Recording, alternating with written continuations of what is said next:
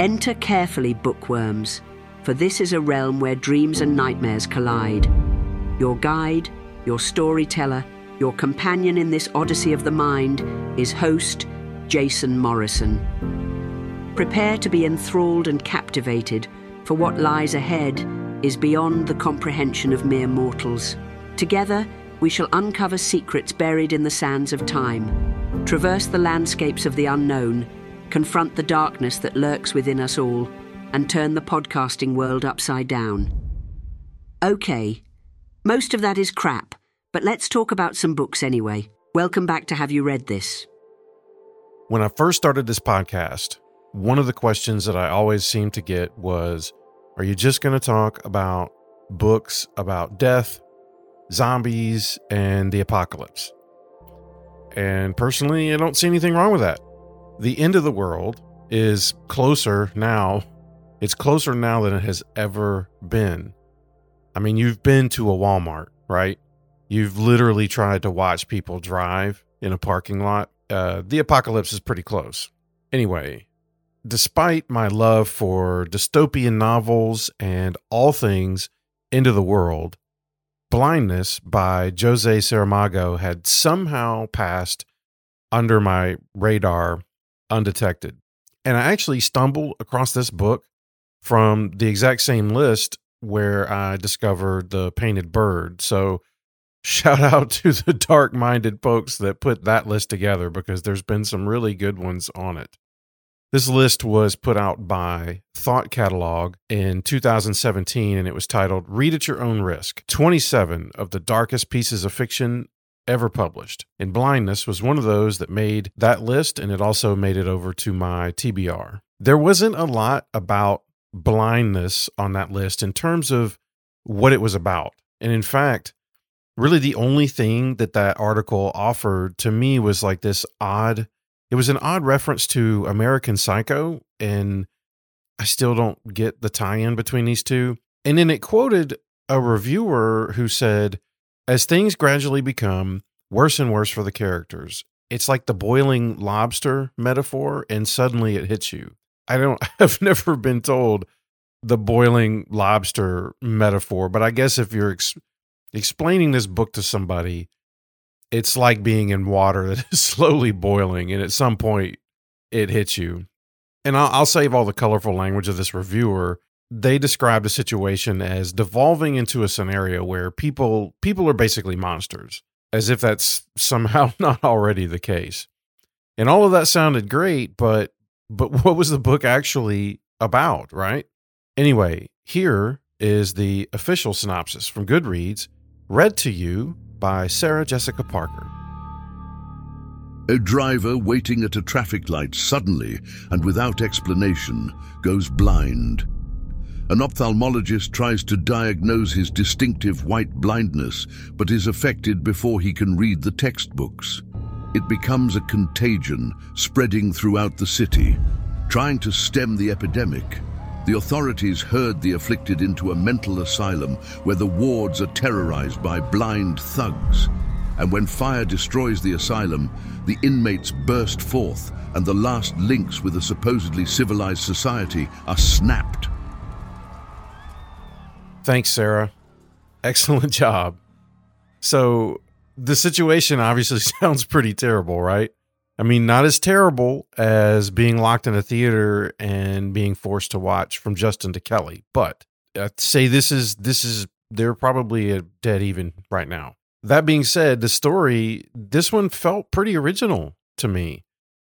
I saw just a few attempts from people to try to tie this novel somehow to Bird Box, but I'm really not getting those those vibes here. And I guess obviously it has to do with the vision thing. Either way, I love dystopian, end of the world, survival type books. And just when I feel like I've seen or read just about every plot line there is, something like this comes along. And because of that, I really had high hopes for it.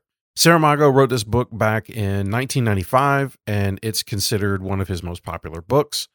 He received the Nobel Prize for Literature, and during that whole thing, this was one of the books that the committee mentioned when they were announcing the award. So I think it's safe to say that he knew his way around putting a novel together. Obviously, based on the title and the synopsis, I wouldn't be giving anything away by saying that a strange blindness is infecting the city, which quickly turns into an epidemic. To try to limit the spread of the infection, the government quickly went into action and they put directional arrows on the ground of all of the grocery stores to make sure people only walked in a certain direction. my bad. See, I'm getting I'm getting my dystopian plot lines mixed up again. But in all seriousness though, the people in charge, what they decided to do is they were going to herd up the infected or the people that they thought were infected, and they just dumped them into this asylum. And everyone is quarantined and as if that wasn't bad enough, that's really the start of where things started to absolutely fall apart. Before I go too much further, I want to mention that Jose takes a hit from some critics who don't prefer his writing style. They claim it's just large blocks of solid text, few quotations, and far too many run on sentences. And I'm guessing that his novel being translated from Portuguese into English meant that there could be something lost in the translation there. I, I even saw one reviewer claim that this book was written similar to A Clockwork Orange. And I, I'm not feeling that comparison. A Clockwork Orange to me was almost like an entirely different language. And I remember I remember when I picked that book up and I started reading it and I was I was so confused. I was what is this? I remember going to the very back of the book and reading some of the last chapter just to see was this whole thing written this way because it, it, it took me a little bit to get used to. Blindness is not a difficult book to follow. In fact, if if you have read Cormac McCarthy and you like his style, Blindness won't be that much of a departure from that. And speaking of punctuation and run on sentences, what you're not going to get are character names. You may like them, but you're not getting them. Instead, what you're going to get is the doctor's wife, or the girl with the dark glasses, or the first blind man, or the little boy with the squint. And that's how they're referred to through this whole book. Like you get through the very end, and they're still talking about the girl with the dark glasses, or what they're just referring to people that way. So it was a little, it was a little odd, but personally, I loved it. And I don't need all of the answers. I don't need all of the names. Sometimes I want a book like this because it is so differently presented. But back to the story. So, living conditions, as you might have guessed, deteriorate, and they deteriorate very fast. People are not allowed to leave under threat of physical violence from soldiers who are standing guard outside. But the outside, as you also may have guessed, that isn't much better than what's going on on the inside. On the outside, the soldiers who are standing guard and they start to feel the effects of this infection spreading, and they end up stopping uh, the basic medicine and things to supplies to be coming into the asylum. Food kind of becomes this currency, and things just start to really spiral out of control beyond that.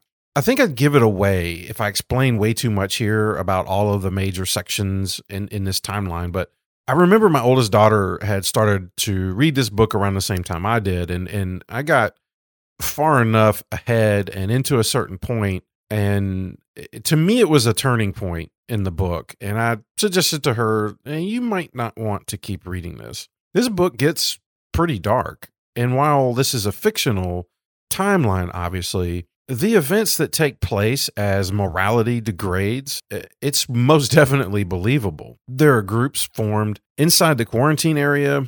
There's abuse and violence, uh, you name it. There's a few plot twists that I had not expected. And I mean, that's a great thing. I instantly, when I start reading this, I start also thinking, okay, how's the author going to tidy this up? How are they going to handle this character or this situation? Like, where is this heading? And these plot twists, I felt like were a perfect addition to help keep it keeps the tension high in this book as the breakdown of society is near total. I mean, imagine a world where everybody is blind. There's no government, no school, no enforcement of rules. It's just survivalist madness it's it's like being inside Walmart during a big Black Friday sale. I've not spent too much time looking at what other readers have had to say about this book. And usually, when you dig long enough, you'll find someone who has a theory about the author and what they were actually addressing with the story. It's not, it's not just fiction. It's got to have uh, a deeper meaning behind it. Maybe it's a, a political message. Who knows? But when I was done reading this, it, it, to me it was just another reminder of how fragile our world is, how easily it could be shattered and destroyed, and just how quickly the world is capable of declining. This, yeah, this is a fictional story, but I, I think if you put yourself in the situation as one of these people that had been infected and placed in this quarantine, nothing that happens you would be like, well, yeah, that's a surprise. Never saw that coming. Like when morality truly declines and breaks down 100%, all bets are off, right? And I, and I think this book covers that pretty well. And I, and I think Saramago was telling us that in one way or another, we're either all monsters or we are all capable of being monsters. It just depends on the situation that we're put in. I would love to go further into what my reasons are behind all of this. But at the end of the day, I just want you to shut this podcast off and go read the thing yourself. Then I want you to come find me on Instagram and tell me that this episode it was a beacon of light in your reading darkness. But in all seriousness, I really do want you to come find me on Instagram and tell me that this book was great because it's a really good book and I want you to read it. Saramago wrote a sequel to Blindness in 2004 titled Seeing which has also been translated into English. And I haven't read this one. Part of me really doesn't want to. I thought blindness was the perfect. I just liked it. I liked what it was. I liked its ending. And I sometimes I don't need a sequel. I need I need people to stop remaking things and stop making sequels when they don't make sense. Maybe curiosity will get me at some point and I'll get this book just to see what it was like, but I'm really comfortable with leaving it where it was. I also wasn't aware that Blindness was adapted into a film back in 2008 starring Mark Ruffalo and Julianne Moore. And I watched the trailer for this, not even aware it existed until I researched it for this episode. I'd love for you to go check this thing out. I'll have show notes and some extra goodies and stuff posted up on the website, have you read this podcast.com. Thanks for tuning in. Until next time. If we cannot live entirely like human beings, at least let us do everything in our power not to live entirely like animals.